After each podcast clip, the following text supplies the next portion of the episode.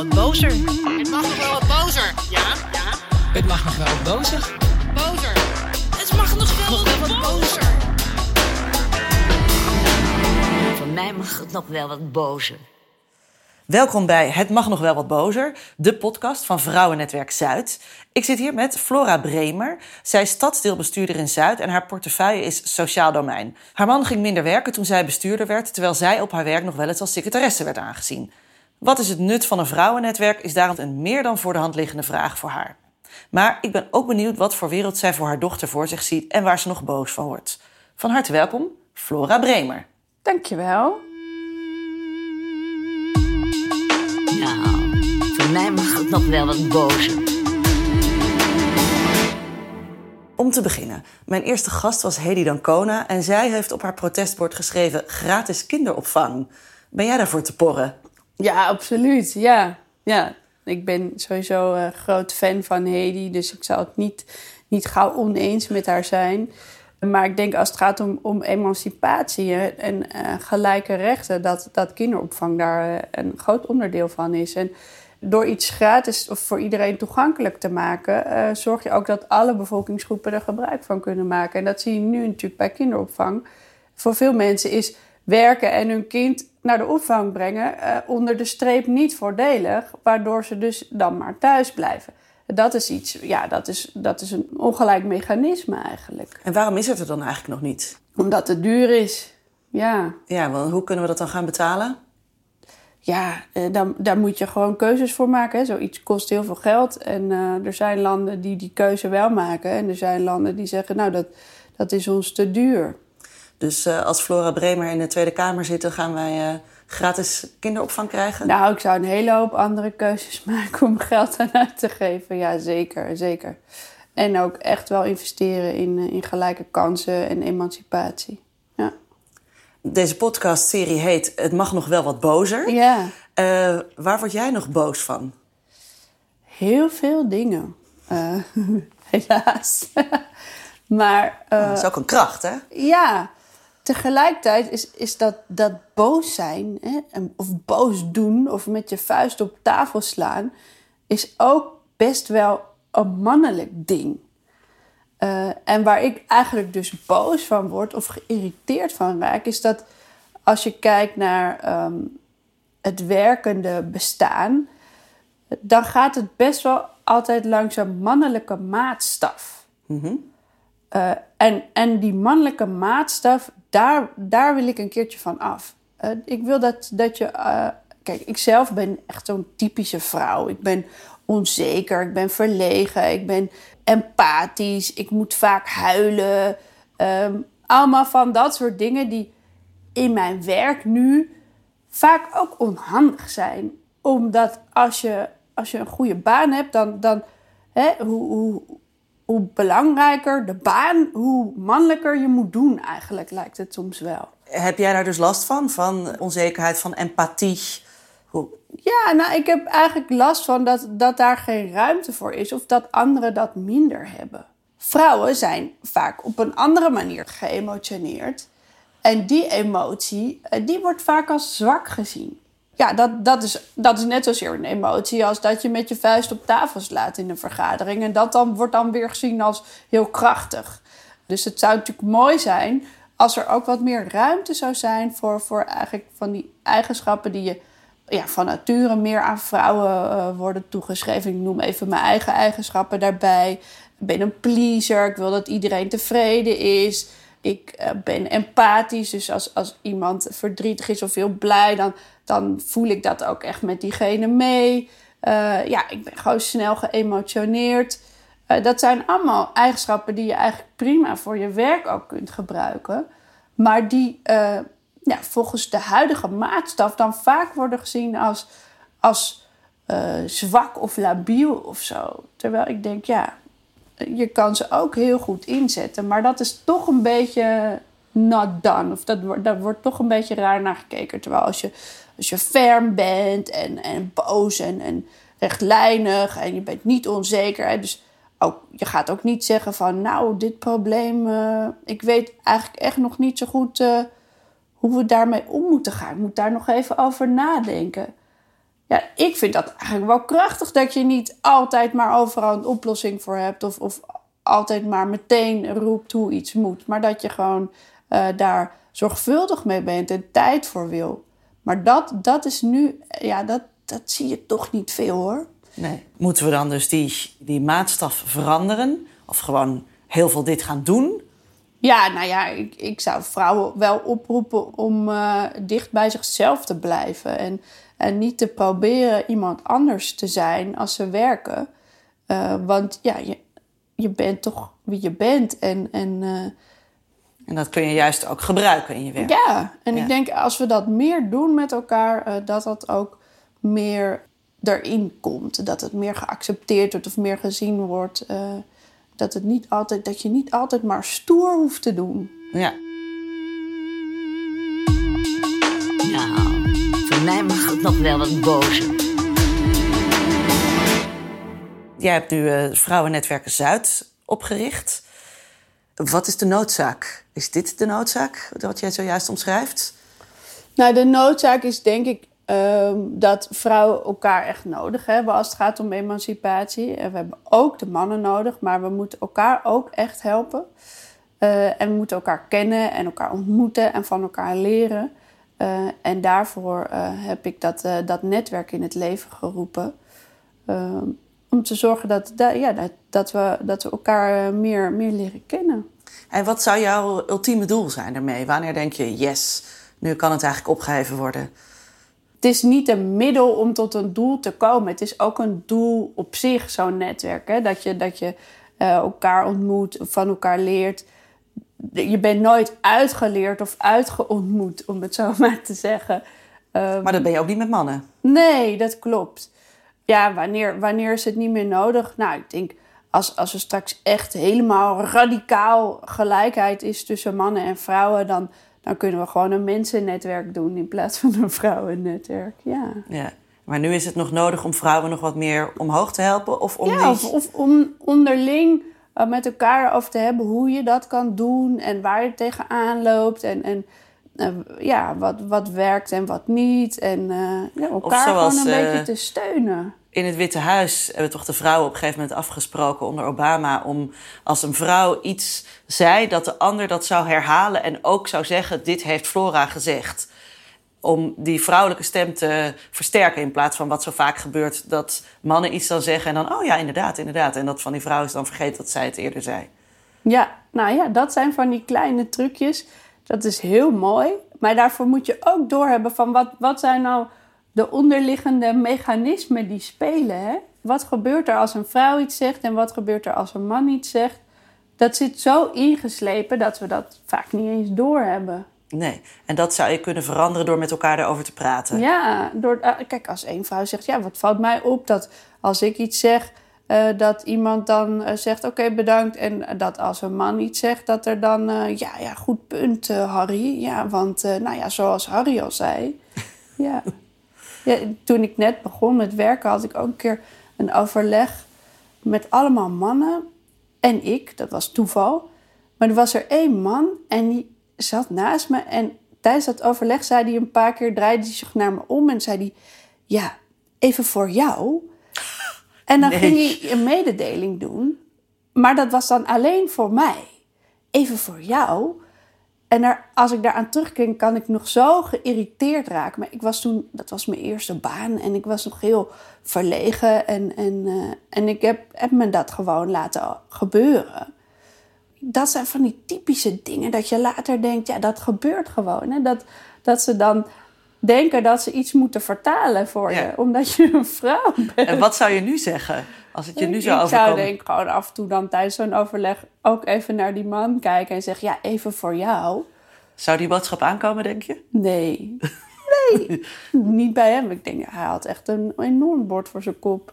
Ja. Ja, Dus daar moeten we ook leren om ad rem op te reageren. En dat is sowieso natuurlijk iets wat je leert als je iets ouder wordt, ja. denk ik. Of iets ervarener in elk geval. Ja, of, of gewoon benoemen van, maar, maar wat doet u nu eigenlijk? Vertaalt u nu deze vergadering nog even naar mij? Of, Ja. ja, en ik denk dat die man ook niet zi- zich realiseert wat het eigenlijk inhoudt, zo'n zo'n actie. Nee.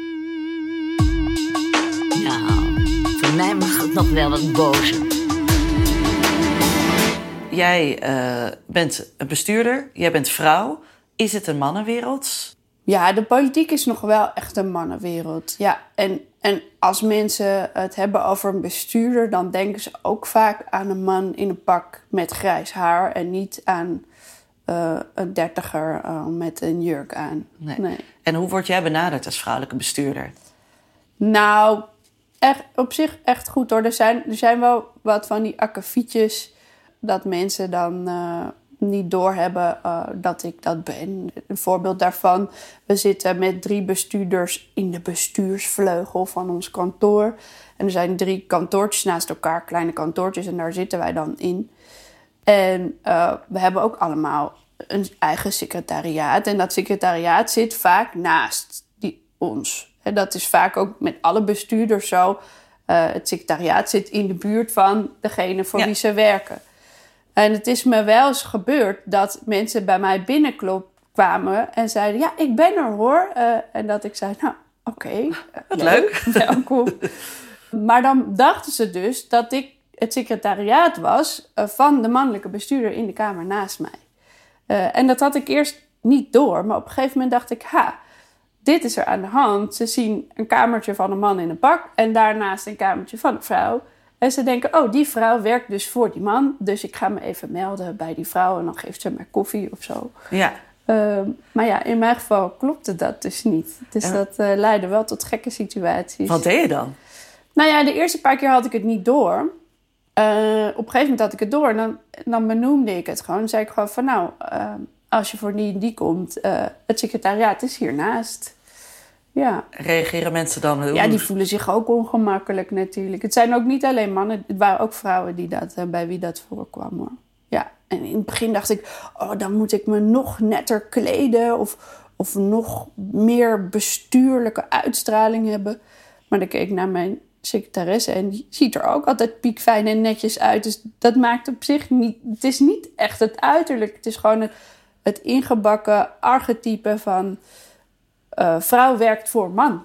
Ja, Ja. en dat moeten we nog doorbreken. En dat is Ja. puur door veel ervaring, dat mensen het vaak ervaren. Of Ja. moeten we daar hard in gaan? Of moeten we... Nou, ik, ja, ik denk dat het echt. Nou ja, ik denk dat het ook echt een kwestie is van hoe vaker zoiets voorkomt, of hoe, hoe vaker een bestuurder of een baas of een directeur of een CEO eh, niet een grijze man in een pak is, hoe meer mensen daarop ingesteld raken. En dat is nu gewoon echt nog te weinig het geval. Ja, en moeten we daarvoor op de barricade? Of is het dus gewoon tijd?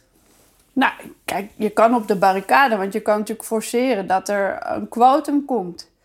Eh, of dat, dat mensen zich realiseren dat eh, als ze op zoek zijn naar iemand, dat ze dan ook eens een keer zoeken naar iemand die niet op ze lijkt. Of dat ze, dat ze als ze een cv lezen, dat ze dan niet, niet eh, op bepaalde dingen aanslaan, onbewust.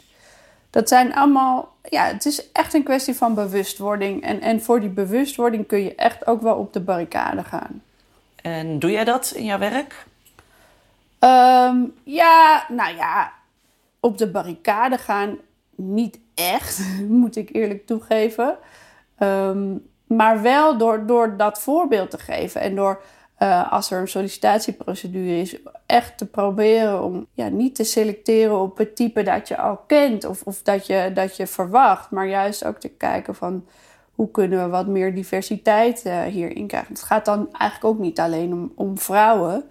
Eh, het gaat gewoon überhaupt om, om, om Alles wat niet diversiteit. man in ja. Ja, Ja. ja. En eh, je zei net al even als vrouwen, zouden we die meetlat eh, eens moeten veranderen? Wat moeten mannen doen? Nou, we hebben mannen ook echt nodig. Om een voorbeeld van mezelf te geven, toen, toen ik eh, deze baan kreeg, toen hoorde ik van heel veel mensen: Ja, ik had toch niet verwacht dat jij het zou doen. Want je hebt jonge kinderen en ja, hoe, hoe doe je dat dan eigenlijk met die kinderen? Nou ja, in mijn geval heb ik daar met mijn vriend echt afspraken over gemaakt. Van, heb gezegd, nou, ik kan nu deze baan krijgen, maar dat betekent wel iets voor ons gezin. En mijn vriend zei, nou oké, dan ga ik minder werken en meer in het huis doen. Dat is natuurlijk fantastisch. Ja. En dat doen niet alle mannen. Nee. En toen ik deze baan had, toen werd ik ook zwanger. Dat is ook niet iets wat mannen overkomt. Eh, en toen eh, moest ik aan mijn mannelijke collega's zeggen dat ik zwanger was. En dat zij dus gedurende mijn verlof mijn werk moesten doen. Ja. En toen zeiden zij, nou, dat doen we dan natuurlijk.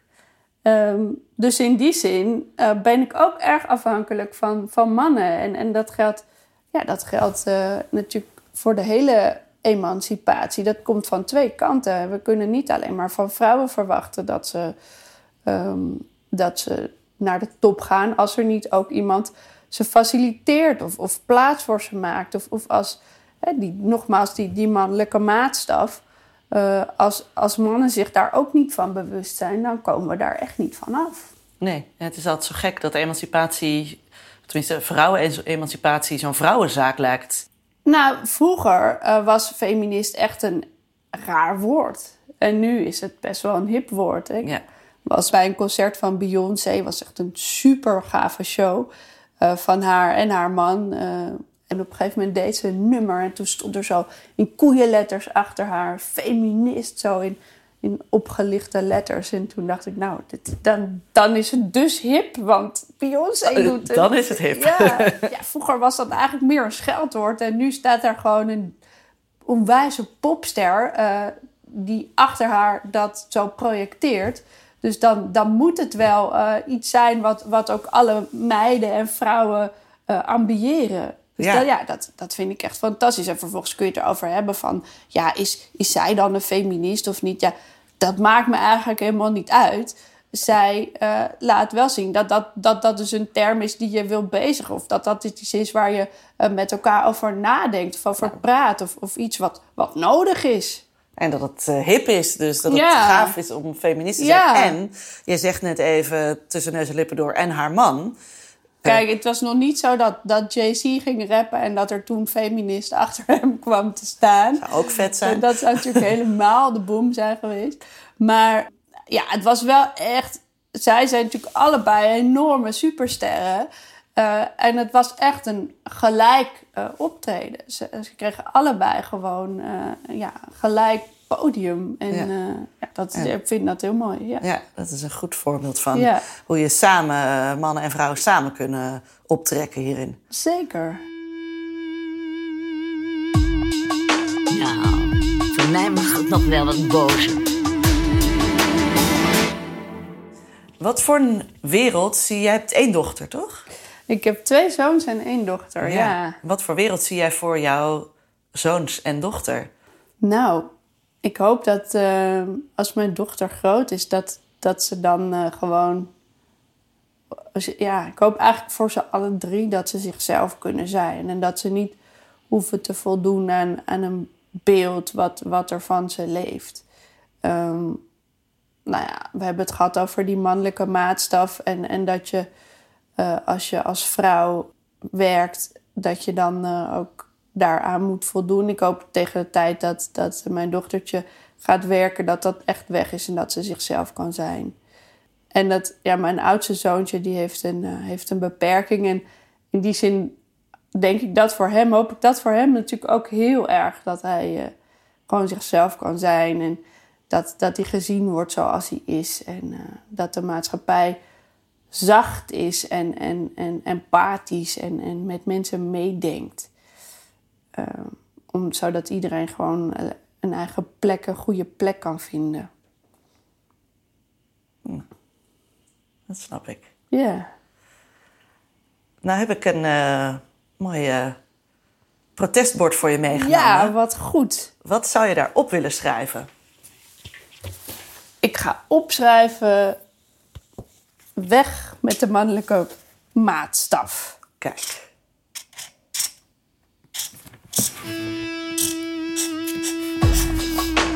Bozer. Het mag nog wel een bozer. Bozer. Waar denk je dan als eerste aan bij de mannelijke maatstaf? Dan denk ik, als die weg is, dan eh, kunnen gewoon een keer eh, lekker gaan janken in een vergadering. Kijk, Dan kunnen we gewoon zeggen, wat een groot probleem. We weten echt even niet hoe, hoe we ermee om moeten gaan. Maar het is echt heel erg.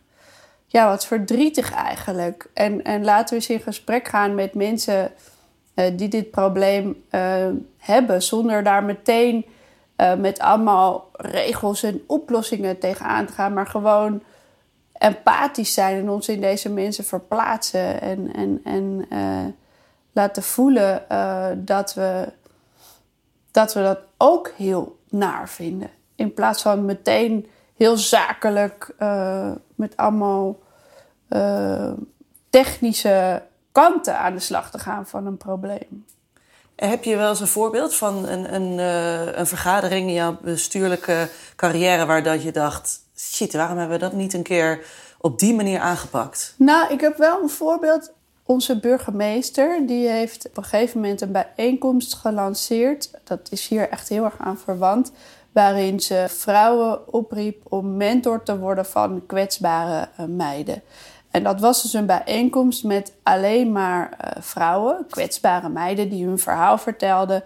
En eh, andere vrouwen die, die, er, die eigenlijk ja, een soort grote zus wilden zijn. Die zeiden van nou, ik ben er voor jou. En eh, de burgemeester die leidde dat onderwerp in en die vertelde toen in die zaal van... nou, ik sprak met die en die en het, vond het zo'n verdrietig verhaal. En ja, zij moest een beetje huilen en ik moest eigenlijk ook een beetje huilen. En toen dacht ik, yes, onze burgemeester heeft ergens zitten grienen met iemand... omdat ze een probleem ontdekt heeft in de maatschappij en ze wil daar wat aan doen. Uh, maar ze heeft ook dus, uh, omdat ze het probleem haar zo raakte, heeft ze zitten huilen. En nu in deze hele zaal vertelt zij dat ze dat heeft gedaan, dat huilen. Dat vond ik zo tof. En tegelijkertijd dacht ik, als zij met allemaal politiechefs zit, dan gaat ze natuurlijk niet zeggen... Uh, ja, dit, is, deze crimi dit criminele circuit is echt een probleem. Maar ik moet er echt een beetje van huilen, beste heren. Ja, dan zal ze dat misschien minder snel doen. Terwijl, ja, dat, Waarom eigenlijk dat niet? hoort er gewoon bij, hè? In dit werk. Je bent eigenlijk de hele tijd probeer je de maatschappij beter te maken, mooier te maken door onder andere problemen uh, aan te pakken. En daar kom je dus heel veel problemen tegen die mensen echt raken. En jou ook. Dus waarom mag je dat dan niet laten merken? Waarom is dat een teken van zwakte als je dan toont dat je daar ook verdriet van hebt. Ja, want er zijn genoeg problemen in de maatschappij die het janken waard zijn. Ja, ja nou zeker in deze tijd ook. En, en als, je, als je dan uh, empathisch bent, dan betekent het niet dat je niet vervolgens voor een oplossing gaat zorgen. Ja, dus sterker nog, uh, als je echt in een ander verdiept, dan ben je extra gemotiveerd om daar vervolgens ook iets aan te doen. Ja, dus juist die empathie uh, leidt volgens jou tot oplossingen. En dus niet ja. eerst de oplossing en dan misschien daarna een keer empathie, maar andersom. Ja, of neppe empathie of zo. Neppe empathie? Ja. Wat bedoel je daarmee? Nou ja, dat je, dat je doet alsof... Uh, of dat je alleen uh, voor de foto eventjes uh, aandacht voor iemand hebt en, en, en verder niet. Gewoon echte aandacht, echte inleving. dat maakt de wereld denk ik echt mooier. Is dat niet verschrikkelijk moeilijk? Jij hebt, nou ik geloof tien onderwerpen onder jou, onder het Ja. sociaal domein. Ja, maar ik hoef het ook niet alleen te doen. Dat kunnen we met z'n allen doen. Maar als ik met iemand praat, dan, dan heb, wil ik wel tijd. Heb ik wel tijd voor iemand. Ja. En dat is dus wel mogelijk. Ja, nou ja, je moet keuzes maken en je moet, je moet het met, een, met z'n allen doen. Bozer. Heel erg bedankt dat je hier was, Flora. Dat je jouw uh, inzichten met ons wilde delen. Maar vooral jouw uh, protestbord weg met de mannelijke maatstaf. Die gaan we erin houden. Dus heel veel dank. En iedereen dank voor het luisteren naar Het Mag Nog Wel Wat Bozer. De podcast van Vrouwennetwerk Zuid. Voor mij mag het nog wel wat bozer.